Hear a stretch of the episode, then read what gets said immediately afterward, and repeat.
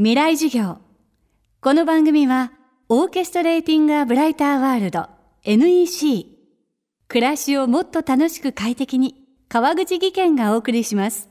未来授業水曜日。チャプター3未来授業。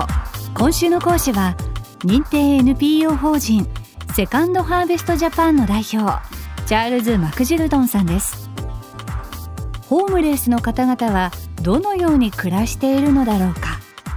支援団体から食料をもらう時ホームレスの方はどんな気持ちになるんだろう。そんな疑問を抱いたマクジルトンさんはかつて1年3ヶ月もの間隅田川でホームレス生活を送りました。その経験を経て立ち上げた団体が日本で初めてのフードバンクセカンドハーベストジャパンです。フードバンクを日本語に直訳すると食べ物の銀行。食べ物が余っているけど捨ててしまうのはもったいない企業や個人と毎日の食事に困っている人。セカンドハーベストジャパンはお互いをつなげる役割を担っています。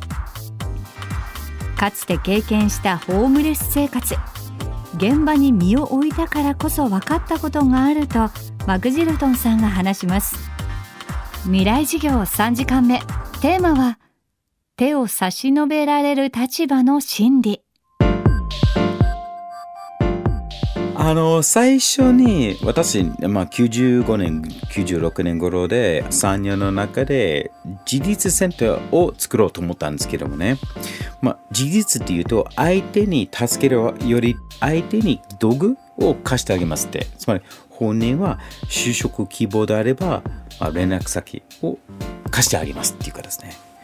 でも、心の中でなんか足りないと気づいてきました。じゃあ、えっと、3ヶ月で隅田川でダンボール生活すればどうでしょうかって。でも結局1年3ヶ月になってきまいました。でもその人々はね、どう社会見えていくのか、どういう生活をやってるのかって、だんだんで分かってきました。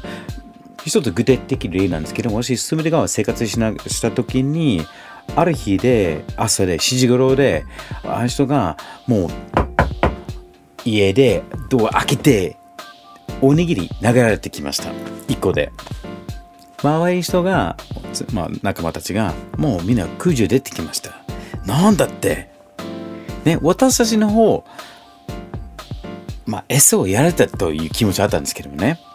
でも逆に相手の方せっかく出勤する前にコンビニ行っておにぎり購入してわざわざ来ましただから本人はいいことやってきました多分あ、よかったで、せめてみんなおにぎりあげましたって。ね。でも結果的に私たち側で、いや、いい気分のことはなかったですね。うん。だから、ただいいことやるっていうと、いい結果出るわけではない。相手側か、全体社会に対しても考えなくちゃいけない。手を差し伸べる側はいいことだと思っている。でもいざ受け取る側になると、多くの場合、見下されているようなとても嫌な気分になるホームレスとして隅田川で暮らしたマクジルトンさんが路上生活で最も感じたことは手を差し伸べられる立場の複雑な心理でしたそして1年以上の段ボール生活の中で最も悲しかった経験はホームレス仲間が亡くなった時だったと話します多分一番悲しいエピソードっていうと、隣隣の人が、あの、急にテントの中に倒れてて、えー、それ木曜日の夜ね、あの私帰って、仕事帰ってばかりで、病院連れてきました。でも彼はね、もうすぐ亡くなる。せめて亡くな一人、一人ぼっち亡くならないように、一度会いたいって。ね、直接病院に行って、えー、何々さんに会いたいって、それあなた誰ですかって、わしあのー、近くに住んでる人って でも、それ、いや、あなた親戚ではない。それ合わせてできないって。それで翌日で先生から電話かけてきまして、友達も亡くなったって。そうすると私がちょっと会社ので説明して私の知り合いは亡くなりましたって言っててあそうですどの人ですかって。なんかね私多分ホームスの言葉を使ってるかもしれないですね。よく覚えてないんですけども、相手の反応はあただホームスって。いやすごく悲しかったですね。その1週間後で国から連絡入っててあの組織を行いますって。ね。その言った時に私だけ。やっぱりあの人生生まれた時に誰も喜んでます。お母さん。助産婦とか先生とか。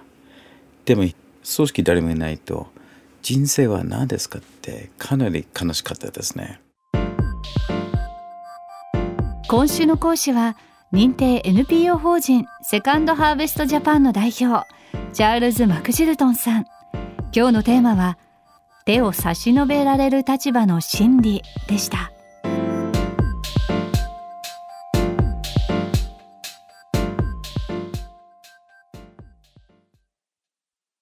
川口技研。階段での転落大きな怪我につながるので怖いですよね足元の見分けにくい階段でもコントラストでくっきり白いスベラーズが登場しました。皆様の暮らしをもっと楽しく快適に。川口技研のスベラーズです。未来授業。この番組はオーケストレーティング・ア・ブライター・ワールド NEC 暮らしをもっと楽しく快適に川口技研がお送りしました。